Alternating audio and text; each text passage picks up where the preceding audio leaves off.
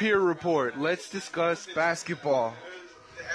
In a day where the Warriors face the Sacramento Kings without Kevin Durant missing due to rib cartilage fracture, Stephen Curry missing due to ankle tenderness, and Klay Thompson missing due to right thumb broken, the Warriors, featuring Draymond Green, lost to the gritty Sacramento Kings in a 98-93 affair at Oracle. Some of the stars of the game included Quinn Cook and Draymond Green. The Warriors' defense stepped up and held the Kings under 100, but their offense wasn't able to climb over 100 themselves.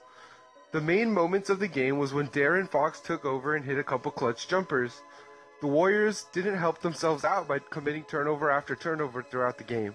If the Warriors can function more efficiently, they can see wins even when they're having poor shooting.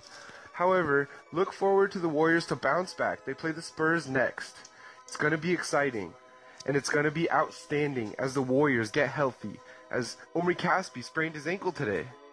This is the Shapiro Report brought to you by Relationship Hero and Macho. Omri Caspi got injured today, but the Warriors kept on going without him. Quinn Cook registered a career high, and a lot of good positive things happened as David West made his return from a right elbow cyst.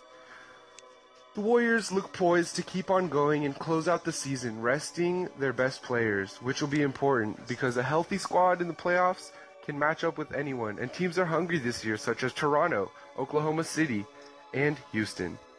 Look forward to next episode, and I will see you soon. Spirit!